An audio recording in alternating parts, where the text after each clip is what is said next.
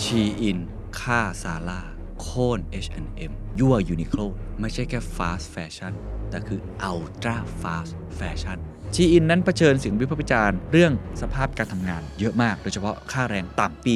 2022 ครับ SHEIN ทำรายได้จากทั่วโลก 23,000 ล้านดอลลาร์สหรัฐ ครองส่วนแบ่งตลาด fast fashion ตอนนี้เกือบ 1 ใน 5 ของโลก แม้ว่า SHEIN นั้นจะเป็นธุรกิจเกี่ยวกับเสื้อผ้านะแฟชั่นนะครับ แต่ว่าคุณ Chris Xu นะครับไม่ใช่แฟชั่นกูรูนะ แต่เป็นคนที่เชี่ยวชาญด้าน IT เก่งเรื่อง SEO ครับ ถือได้ว่าเป็น CEO ที่ค่อนข้างลึกลับนะครับ เพราะว่าไม่ค่อยออกสื่อ ไม่ชอบให้สัมภาษณ์ สื่อต่างชาติให้นิยามว่าเขาเป็น intensely private Chinese billionaire founder ถามว่าความสำเร็จเคล็ดลับของเขามาจากอะไร 1. เรื่องของเทรนด์อันนี้คือดูจากโซเชียลมีเดียเลยครับ ใช้ AI ตรวจสอบทำออกมาแล้วไม่พอฮะดูยอดก่อน ออเดอร์เยอะๆ ค่อยไปให้โรงงานผลิต โรงงานก็เป็นโรงงานที่เรียกว่าโรงงานผีครับ เดี๋ยวผมอธิบายเพิ่มเติมเขาเรียกว่า Two Side Marketplace แล้วก็มีรายงานเผยแพร่นะครับว่ากำลังจะเข้าตลาดหลักทรัพย์ ในนิวยอร์ก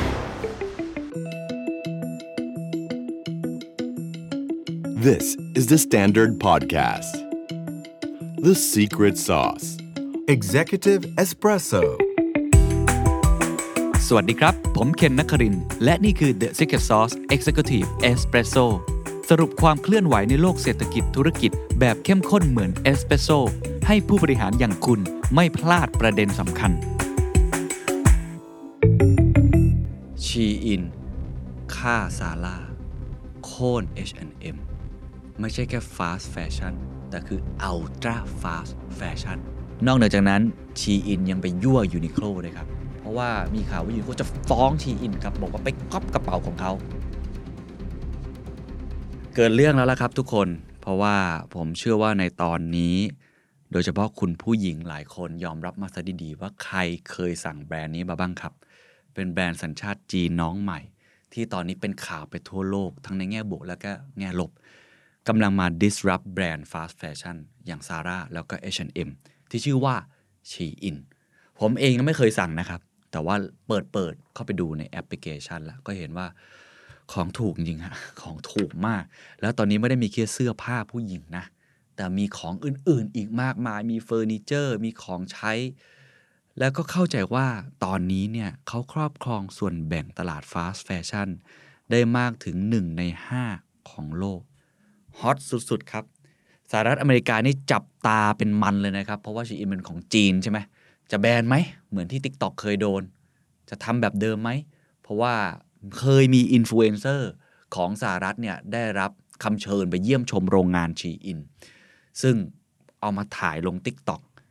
โอ้โหกระหนำครับ ทัวร์ลงเลยครับ คนสหรัฐบอกนี่มันกดขี่แรงงานนะ มันใช้แรงงานไม่เหมาะสมนะ อันนี้เป็นแบรนด์จีนนะ คุณกำลังจะแบบทำให้ทรยศชาติอะไรโอ้โหเป็นเรื่องต่างๆ นามา ต้องบอกว่าตอนนี้แบรนด์เข้ามาแรงจริง ๆ เพราะฉะนั้นควรค่าแก่การที่เราจะมาเรียนรู้กันครับว่าเบื้องลึกเบื้องหลังชีอินมาถึงจุดนี้ได้อย่างไรทำไมถึงโตมากๆ และทำไมถึงแซงซาร่าแซง H&M ในแง่ของยอดขายได้ แล้วทำไมมันถึงเป็นเรื่องของ geopolitics ด้วยนะครับ ผมไปที่ข้อมูลก่อน จากข้อมูลนะครับ จาก Core Insight ปี 2022 ครับ ชีอินทำรายได้จากทั่วโลก 23,000 ล้านดอลลาร์สหรัฐ คิดเป็นเงินไทยก็ 7 แสนกว่าล้านบาทนะฮะ ครองส่วนแบ่งตลาด fast fashion ตอนนี้เกือบ 1 ใน 5 ของโลก ก็คือถ้ามี fast fashion 5ตัว จะมี 1 ตัวเป็นของชีอิน แรงแค่ไหน ตอนนี้แซงหน้าซาร่าและ H&M ซาร่า H&M นี่กว่าจะขึ้นมาถึงจุดนี้ได้ ใช้เวลานานมากนะครับ ผมก็เคยทำเรื่องของซาร่าอะไรไป แต่ว่าตอนนี้ชีอินมาจากไหนก็ไม่รู้พุ่งทะยาน ในการรายงานยอดขายประจำไตรมาสเดือนธันวาคมที่ผ่านมานะครับทั้ง Inditex Inditex ก็คือของซาร่านะครับแล้วก็ H&M นะครับเผยเลยครับว่าชีอินกำลังเป็นคู่แข่งสำคัญในตลาดเสื้อผ้าและเครื่องประดับราคาย่อมเยาถามว่า ตอนนี้มีพนักงานเท่าไหร่อยู่กี่ประเทศ เขาบอกว่าเขามีพนักงานเกือบ1 0,000 คนทั่วโลกสำหรับผมถือว่าน้อยนะแสดงว่าเขาเอาซอสดีมากนะ มีการจำหน่ายสินค้าให้กับหลายประเทศ 150 ประเทศ ปัจจุบันมีสำนักงงานใหญ่อยู่ที่สิงคโปร์แล้วก็มีรายงานเผยแพร่นะครับว่ากำลังจะเข้าตลาดหลักทรัพย์ในนิวยอร์กนะครับถามว่าความสำเร็จเคล็ดลับของเขามาจากอะไรผมสรุปสั้นๆให้3 4 อย่างก่อนเลย 1. เรื่องของเทรนด์ครับ เทรนด์อันนี้น่าสนใจมาก เพราะว่า fast fashion คือการเอาเทรนด์จาก haute couture ใช่ไหมมาทำแล้วใช้เวลาหน่อย อันนี้คือดูจากโซเชียลมีเดียเลยครับ ใครแต่งตัวอะไรยังไงแล้วใช้ AI ตรวจสอบ แล้วทำออกมาเลยทำออกมาแล้วไม่พอฮะดูยอดก่อนว่าคนออเดอร์มาเท่าไหร่เพราะเป็นออนไลน์ คนออเดอร์มาเท่าไหร่ ถ้าออเดอร์มาไม่เยอะมาก อืมก็แสดงว่าเทรนด์นี้อาจจะไม่มาออเดอร์เยอะๆค่อยไปให้โรงงานผลิต โรงงานก็เป็นโรงงานที่เรียกว่าโรงงานผีครับ ไม่ใช่ไม่มีคนนะ แต่เคยเป็นโรงงานที่มันใช้ไม่ได้แล้ว แล้วไป renovate ทำไม เดี๋ยวผมอธิบายเพิ่มเติมแต่เป็นโรงงานผีเขาเรียกว่า two side marketplace ทำทั้งสองด้าน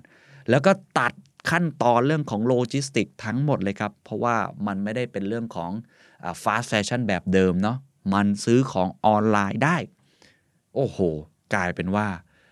ตัดขั้นตอนโลจิสติกลดต้นทุนต่างๆ ไปมากมาย นี่ฮะ ถือว่าเป็นสิ่งที่มาเปลี่ยนแปลงวงการ fast fashion มาก ๆ เลยทีเดียวนะครับ ทีนี้เราจะไปดูกันก่อนนิดนึงครับว่าชีอินเนี่ยทำไมเขาถึงเรียกว่า ultra fast fashion แต่ว่าจะเข้าใจคำว่า ultra fast fashion ได้ ต้องเข้าใจคำว่า fast fashion ก่อนนะครับหลายคนอาจจะพอเข้าใจอยู่แล้วเนาะจริง ๆ คนที่เป็นผู้บุกเบิกเรื่องนี้คือซาร่านั่นแหละนะซาร่าเนี่ยหลักๆเนี่ยโมเดลธุรกิจของเขาที่เป็น fast fashion ก็คือ เขาจะไปรอเลยครับว่ารันเวย์ นะครับของแบรนด์ high brand ต่างๆเนี่ยมีอะไรที่เป็นเทรนด์บ้าง เสร็จแล้วก็เอาไอ้เทรนด์เหล่านี้มาผลิตเป็นเสื้อผ้า ราคาย่อมเยาคล้ายๆกันเลย อาจจะมีจีบเหมือนกัน อาจจะมีลายเหมือนกันแพทเทิร์นคล้าย ๆ กัน เหมือนจะเหมือนแต่จริงไม่เหมือนนะราคาถูกกว่าเยอะเป็น quick response manufacturing แต่ว่าแม้ว่าจะเร็วแค่ไหนที่เรียกว่า fast fashion แล้วก็ตาม ซาร่าใช้เวลาในการออกแบบผลิตและจัดจำหน่ายเสื้อผ้าใหม่ประมาณไม่เกิน 1 เดือน แบรนด์อื่นๆ ก่อนที่จะเกิด fast fashion ที่เรียกว่าแฟชั่นปกติเนี่ยใช้เวลาประมาณ 4 เดือน เพราะฉะนั้นย่นไปค่อนข้างหลายเท่า โอ้ถือว่าโอ้วงการแบบตื่นตัวมากนะครับต่อเรื่องของ fast fashion และซาร่ายังใช้กลยุทธ์ที่น่าสนใจคือปล่อยสินค้าใหม่สัปดาห์ละสองครั้ง เวลาเราเข้าไปเดินในช็อปซาร่าเนี่ยเออมันมีอะไรใหม่ ๆ ตลอดเวลาสัปดาห์ละสองครั้ง แล้วทำให้ลูกค้ารู้สึกตื่นเต้น นะครับแล้วก็ไอการเปลี่ยนเสียเปลี่ยนแปลงสินค้าหรือปล่อยสินค้าใหม่เนี่ยเป็นแบบสินค้าจำนวนจำกัดด้วย เพราะว่าเดี๋ยวหมดนะคนก็แบบซื้อดีกว่า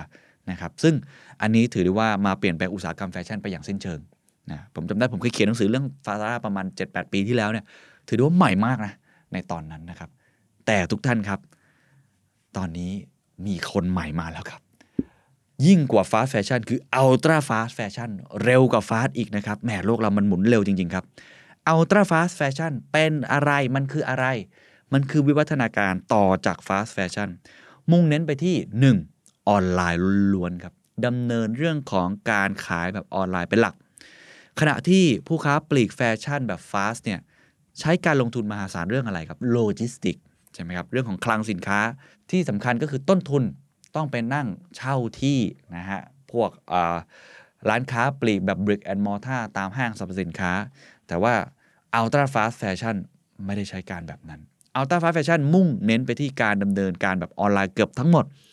และรูปแบบโมเดลของธุรกิจของชีอินนั้นโดดเด่นเรื่องเทคโนโลยีนำซอฟต์แวร์และข้อมูลมาใช้ทุกขั้นตอน ถามว่าใช้อย่างไร 1. เสาะแสวงหาเทรนด์แฟชั่นจากสังคมออนไลน์ จากใครครับ พวกเรานี่แหละฮะ IG TikTok ก็ไปดูอินฟลูเอนเซอร์เน็ตไอดอลเสร็จแล้ว เอาซอฟต์แวร์มาช่วยในการเลือกรูปทรง เลือกดีไซน์ ตอบสนองเทรนด์และความนิยมของลูกค้าได้เร็วขึ้นทำให้สามารถผลิตสินค้าได้ตอบโจทย์มากกว่า แล้วที่สำคัญเขามีการทำ feedback loop ที่เร็วมากดูภาพตามครับ อันนี้ขอบคุณภาพจาก FourWeekMBA นะครับเป็นการถอดรหัสมาเลย อันนี้จริง ๆ มีอีกแบแบรนด์อื่น ๆ ด้วยนะใช่ n a s o s อย่างนี้เป็นต้นนะก็ถือว่าดังมากนะครับ ของสหราชอาณาจักรนะครับ อันเนี้ย จะได้เห็นเลยนะครับว่า Ultra Fast Fashion เนี่ยมันอินทิเกรตเข้าไปในออนไลน์โมบายช้อปปิ้ง Experience แล้วก็มีเรื่องของ Feedback Loop ที่เร็วมาก ๆ แล้วก็ shorten เรื่องของ manufacturing cycle นะครับจากปกติเนี่ยใช้เวลาเนี่ยอาจจะอย่างที่ผมบอกเนาะ2-4สัปดาห์ ตอนนี้ลดเหลือแค่1-2สัปดาห์นะครับแล้วข้อได้เปรียบของการที่มีเรื่องของออนไลน์เป็นหลักเนี่ยก็ทำให้เขาจะสามารถเอาตัว ไอ้กำลังการผลิตของเขาเนี่ยมาสอดคล้องกับเทรนด์มาสอดคล้องกับการสั่งซื้อจากลูกค้าหรือว่า customer ลด cost ของโลจิสติกไปได้มากมายไม่ต้องมีร้านแบบหน้าร้านจริงจัง เยอะจนเกินไป โอ้โห อันนี้ถือได้ว่าเป็นโมเดลของการทำอุตสาหกรรมแฟชั่นแบบใหม่เลยนะครับ Ultra Fast Fashion นะครับอะเรารู้จักเรื่อง Ultra Fast Fashion ไปแล้ว ไปดูกันครับว่าชีอินนั้นมีที่มาอย่างไร เป็นของใคร เส้นทางของแบรนด์ชีอินเริ่มต้นเมื่อปี 2008 ครับ โดยผู้ชายที่ชื่อว่าคริสซูครับอ่าคนนี้จับตาไว้เลยนะครับ เพราะว่าตอนนี้เขาเป็นเศรษฐีแล้วนะครับเขาเป็นเศรษฐีของจีนแล้วก็ติดอันดับฟ o บของโลกไปเป็นที่เรียบร้อยนะครับตอนแรกมี partner สองคนตอนหลังออกมาทำคนเดียว ตอนแรกชื่อบริษัทของเขาไม่ใช่ชีอินครับ แต่คือ She Insight ขายชุดแต่งงานออนไลน์ครับ ก่อนที่จะปรับเหลือแค่ชีอินแล้วก็เบนเข็มมาที่ตลาด fast fashion แม้ว่าชีอินนั้นจะเป็นธุรกิจเกี่ยวกับเสื้อผ้านะแฟชั่นนะครับแล้วก็ต่อยอดไปทำเรื่องของสินค้าอื่นๆ แต่ว่าคุณคริสซูนะครับดูแล้วก็ไม่ใช่แฟชั่นกูรูนะ แต่เป็นคนที่เชี่ยวชาญด้าน IT เก่งเรื่องอะไรรู้ไหมครับ SEO ครับมาก็คือการที่ทำ SEO Search Engine Optimization สุดยอดเลยครับ เรื่องนี้เก่งมาก ในการค้นหาแล้วเจอ จุดเปลี่ยนครั้งใหญ่ครับ คือปี 2015 ครับ คุณคริสซูเนี่ยระดมทุนได้มากกว่า 50 ล้านดอลลาร์ และสร้างเครือข่ายผู้ผลิตหลายพันราย ทั่วประเทศจีน ภายในปี 2016 ชีอินมีทีมนักออกแบบมากกว่า 800 คน และในปี 2017 ครับ ชีอินก็บุกตลาดสหรัฐครับ คุณคริสซูเนี่ยครับที่ตอนหลังเนี่ยเปลี่ยนชื่อเป็นสกายซูเนี่ยถือได้ว่าเป็น CEO ที่ค่อนข้างลึกลับนะครับคลุมเครือ เพราะว่าไม่ค่อยออกสื่อไม่ชอบให้สัมภาษณ์ ถ้าเข้าไปดูเว็บไซต์ของ Shein ก็ไม่มีรูปของเขา อันนี้ก็คล้ายๆกับเจ้าของของซาร่าเหมือนกันเนาะสื่อต่างชาติในนิยามว่าเขาเป็น intensely private Chinese billionaire founder หรือว่าเป็น the world most anonymous CEO คือเป็น CEO ที่แบบไร้ตัวตนที่สุด โอ้ยิ่งพูดยิ่งน่าสนใจนะ น่าติดตาม Wall Street Journal เนี่ยทำเรื่องราวของชีวิตของเขานะครับ บอกว่าเป็น the world most anonymous CEO is about to take center stage รูปยังใช้รูปวาดเลยครับ ไม่ค่อยมีรูปถ่ายตั้งเท่าไหร่นะฮะ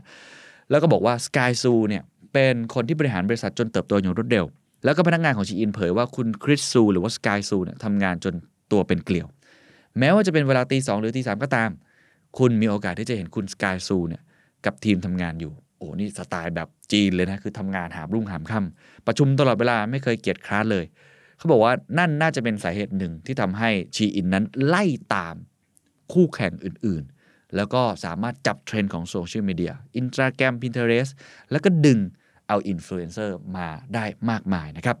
ตอนนี้คุณสกายซูถือได้ว่าเป็น billionaire เป็นที่เรียบร้อย ถูกจัดลำดับจาก Forbes ให้เป็น China Rich List อันดับที่ 19 และอยู่ใน billionaire ของโลกอันดับที่ 167 ครับ ทรัพย์สินของเขาเป็นแบบ real time net worth นะครับ อันนี้อาจจะปรับได้เนาะอยู่ที่ 1,200 ล้านเหรียญสหรัฐครับขึ้นมาเป็นที่เรียบร้อย นี่คือประวัติสั้นๆ ของผู้ก่อตั้งนะครับ หัวข้อต่อมาเป็นหัวข้อที่ผมอยากรู้ที่สุดครับว่า มันทำได้ไงเนี่ยชีอินมาถึงขนาดนี้ได้อย่างไรนะครับทีมงานไปรวบรวมบทวิเคราะห์มาได้ 5 ข้อด้วยกัน เป็น 5 ข้อที่สำหรับผมอ่านแล้ว ตื่นตาตื่นใจมากนะครับ ข้อแรก ผมใช้คำว่า โรงงานผีครับ ghost factories แล้วเขาบอกเฮ้ย อะไรวะ คืออะไรโรงงานผี จริง ๆ คล้าย ๆ กับ ghost kitchen แหละครับ cloud kitchen เคยได้ยินใช่ไหมครับ สิ่งที่ชีอินทำครับ คืออันดับแรกเขาทำสิ่งที่เรียกว่า vertical integration supply chain อันนี้เป็นศัพท์เทคนิคแต่จริง ๆ หมายความว่าไม่แบ่งคนอื่นเลย คือห่วงโซ่อุปทานตั้งแต่ต้นน้ำจนมาถึงปลายน้ำหาวัตถุดิบไปจนถึงการขายเนี่ยอยู่กับเขาคนเดียว ก็เลยเรียกว่า vertical integration คือแนวตั้งของตัวเองคนเดียว ไม่ต้องพึ่งพาผู้ผลิต หรือว่าผู้ค้ารายอื่นมากนักคำถามคือผลิตสินค้าเยอะๆอย่างนี้ได้อย่างไร เมื่อไม่ได้ใช้ของคนอื่นคำตอบครับ เขามีการไปสเกลครับ ไปเป็นแมวมอง ไปมองหาครับว่ามีโรงงานผีอยู่ที่ไหนบ้าง โรงงานผีคืออะไร คือโรงงานที่มีระบบจัดการสต็อกแบบล้าสมัย ก็คือโรงงานที่ไม่ได้ปรับปรุงคุณภาพในการ ผลิตนั่นเอง แล้วก็บอกว่า เฮ้ย เดี๋ยวเรามาติดตั้งระบบให้ เอาไหม เดี๋ยวชีอินจะเข้าไป แลกกับอะไร แลกกับบอกว่า เดี๋ยวจะประกันยอดขายของผู้บริโภคให้ เพราะเขาทำตลาดเองนี่ใช่ไหมฮะก็มีแอปพลิเคชันคนจำนวนมากมายเลย แล้วก็ฝึกฝนให้โรงงานเหล่านั้นเนี่ยตอบสนองต่อความต้องการของลูกค้าแบบเรียลไทม์ให้ได้ คือผลิตให้ได้เยอะๆเร็วๆ ตอบสนองให้ได้ สิ่งเหล่านี้แหละครับทำให้ชีอินทำกำไรได้มากขึ้น เพราะว่าเขาไม่ต้องถือ asset เองทั้งหมด คือไปหาโรงงานต่างๆ ที่ดูแล้วอาจจะไม่ค่อยมีประสิทธิภาพ แล้วไปเปลี่ยนแปลงระบบใหม่ทั้งหมด แล้วก็ทำให้เขามีเครือข่ายมากมาย หลายคนก็เลยเปรียบเทียบว่าชีอินนั้น ไม่ใช่บริษัทแฟชั่นครับ แต่คือบริษัทอาหารฮะบริษัททำ food delivery ครับฟู้ดเดลิเวอรี่มีสิ่งที่เรียกว่า Cloud Kitchen หรือว่า Ghost Kitchen ใช่ไหมครับ ก็คือไม่มีหน้าร้านนะไม่มีเรื่องของอะไรต่างๆ เลยมีแต่ครัว แล้วก็ปรุงอาหารต่างๆ มากมาย ในตึกแถวเล็ก ๆ อาจจะเป็นในห้องพักของตัวเองก็เป็นไปได้ถูกไหมฮะ ในหอพักในคอนโด ทุกวันนี้มี Cloud Kitchen อยู่เต้ไปหมดตามมุมเมืองต่างๆ ไปเช่าพื้นที่ถูกๆ เข้าไปโอ้โห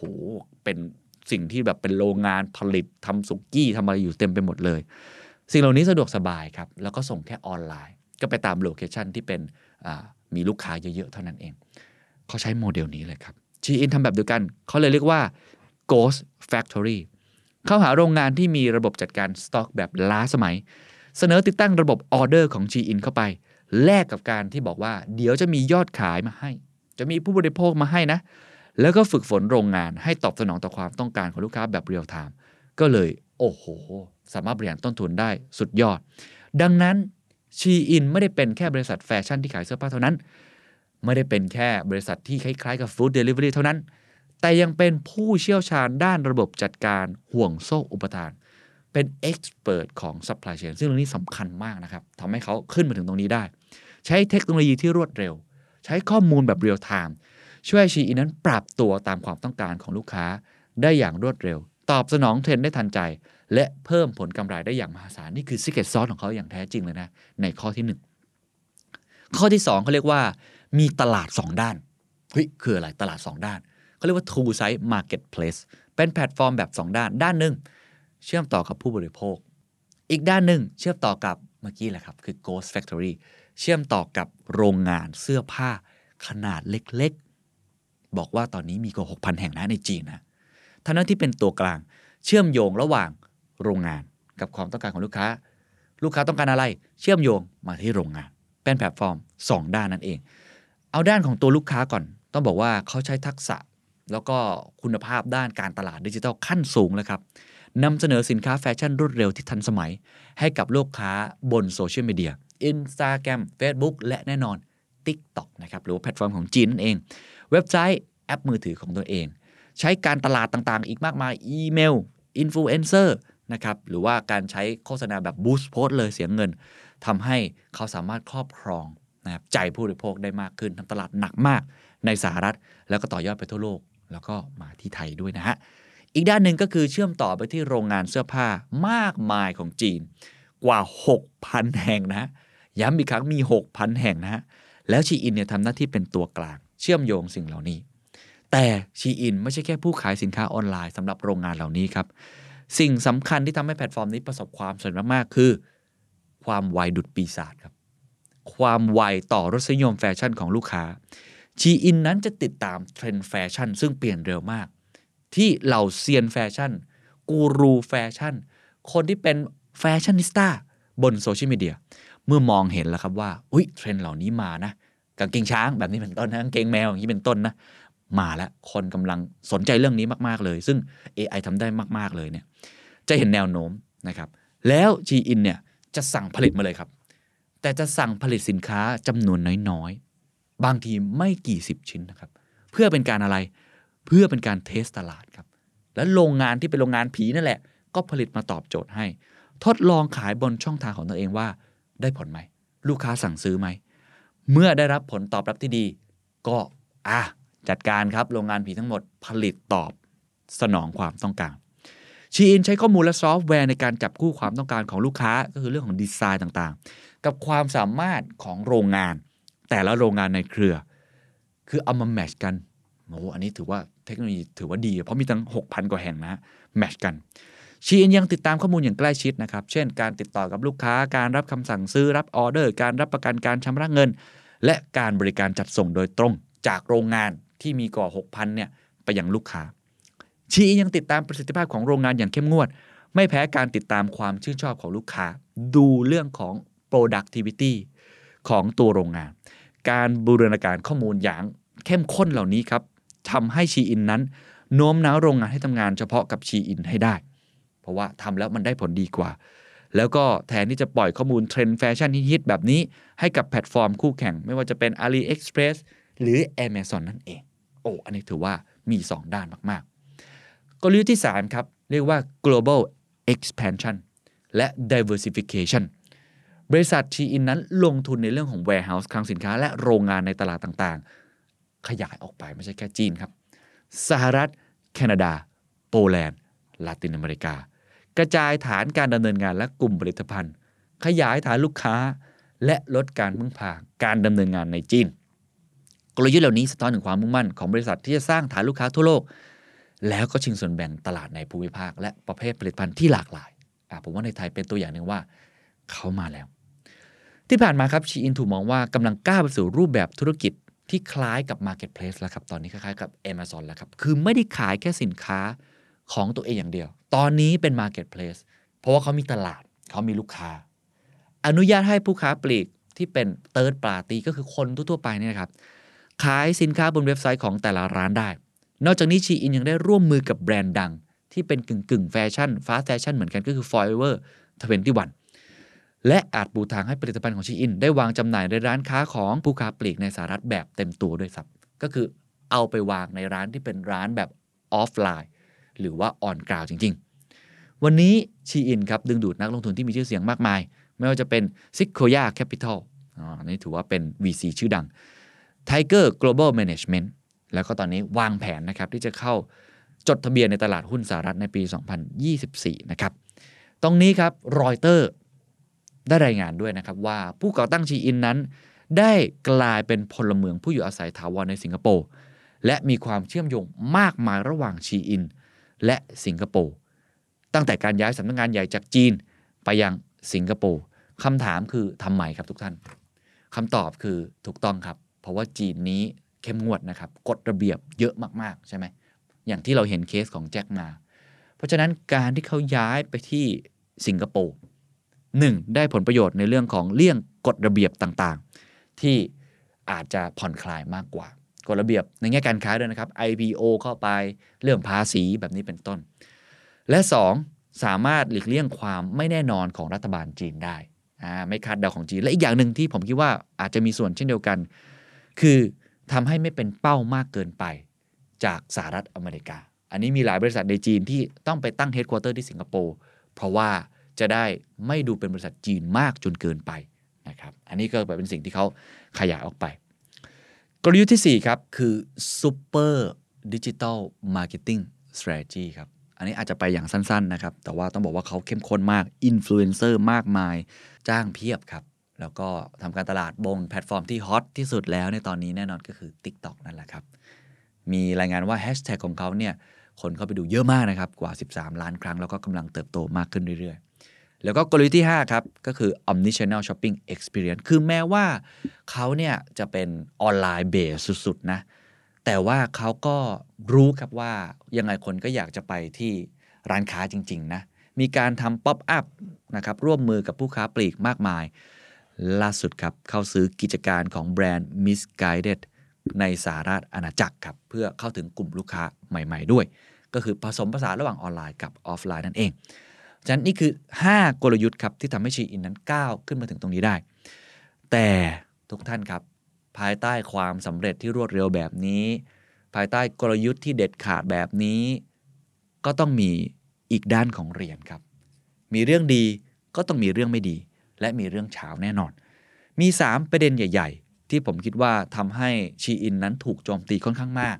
แล้วก็ทำให้ภาพลักษณ์ของแบรนด์เนี่ยในสายตาผู้บริโภคบางกลุ่มมองว่า ไม่ใช่นะ ไม่ใช่แบรนด์ที่สมเหตุสมผลเลย มี 3 อย่างด้วยกัน อันแรกคือ sustainability concern อันที่ 2 คือ labor practices อันที่ 3 ครับ ก็หลายคนคงเห็นข่าวนะครับ บอกว่า copy ครับยูนิโคฟ้องนะครับ อันนี้คงได้ยินกันแล้วกับดีไซน์กระเป๋ารุ่น Mary Poppins นะที่เป็นแบบพาดไหลแบบนี้นะครับงั้น 3 เรื่องเดี๋ยวไปทีละประเด็น ไปที่ข้อแรกก่อนครับ เรื่อง sustainability concern คือ fast fashion เนี่ยโดนโจมตีเรื่องนี้อยู่แล้วนะครับ ยิ่งเป็น ultra fast เนี่ย คือมันใช้เสื้อผ้าเยอะจนเกินไป ตกเป็นเป้าวิจารณ์นะครับ เรื่องแฟชั่นสิ้นเปลืองราคาถูก ส่งเสริมเรื่องของการบริโภคสินค้าแฟชั่นราคาถูกแบบใช้แล้วทิ้ง คือมันไม่ได้แบบใช้แบบนานๆนะใช้แล้วทิ้งใช้แล้วทิ้งขยะก็เพิ่มขึ้น สิ้นเปลืองทรัพยากรไม่ยั่งยืนนะครับ แล้วก็คำวิจารณ์เนี่ยส่วนใหญ่พุ่งไปที่เรื่องโมเดลธุรกิจของชีอินที่เน้นผลิตสินค้าปริมาณมาก ในราคาที่ต่ำทำให้ผู้บริโภคเนี่ยสร้างขยะจำนวนมาก ปริมาณการผลิตมหาศาลของชีอินก่อให้เกิดข้อกังขาเรื่องความยั่งยืน บอกว่าส่งผลให้ผู้ผลิตใช้เส้นใยโพลีเอสเตอร์ใหม่เนี่ยนะฮะอย่างหนักเลย ซึ่งต้องพึ่งพาการใช้น้ำมันเป็นอย่างมาก ปัญหานี้ทำให้ชีอินปล่อยก๊าซคาร์บอนไดออกไซด์เขาบอกว่า 6.3 ล้านตันต่อปี ซึ่งห่างไกลจากเป้าหมายการลดก๊าซเรือนกระจกนะฮะขององค์การสหประชาชาตินั่นเอง ก็กลายเป็นว่าเราคุยกันใช่ไหมว่า ตอนนี้แฟชั่นจะต้องเป็น sustainable แฟชั่นเป็น material นะครับต้องลดการปล่อยก๊าซคาร์บอน ต้องช่วยทำให้บริหารจัดการเรื่องน้ำฝ้าย กลายเป็นว่าชีอินนั้น หลายคนบอกว่านี่ทำตรงกันข้ามเลยนะ ผลิตผลิตผลิตผลิตออกมาขยะเพียบนะก็โดนโจมตี ข้อที่ 2 เรื่องแรงงานครับ ชีอินนั้นเผชิญเสียงวิพากษ์วิจารณ์เรื่องสภาพการทำงานเยอะมาก โดยเฉพาะค่าแรงต่ำสภาพแวดล้อมการทำงานที่แย่ และการเอารัดเอาเปรียบที่อาจเกิดขึ้นในโรงงานต่าง แต่ว่าชีอินเขาก็ไม่ยอมนะเขาบอกว่าจัดทำและเผยแพร่ supplier code of conduct ออกมา ก็แบบเป็นจรรยาบรรณของผู้ผลิตไอโรงงานผียงเขานั่นเองนะฮะแต่ว่าสภาพการของแรงงานและผู้ผลิตของชีอินนั้น ยังเป็นประเด็นที่น่ากังวลนะครับองค์กรอย่าง Public Eye จากสวิตเซอร์แลนด์ร่วมกับองค์กรด้านสิทธิแรงงานในจีนได้ ออกรายงานวิจัยโดยละเอียดแฉชีอินละเมิดกฎหมายแรงงานของจีน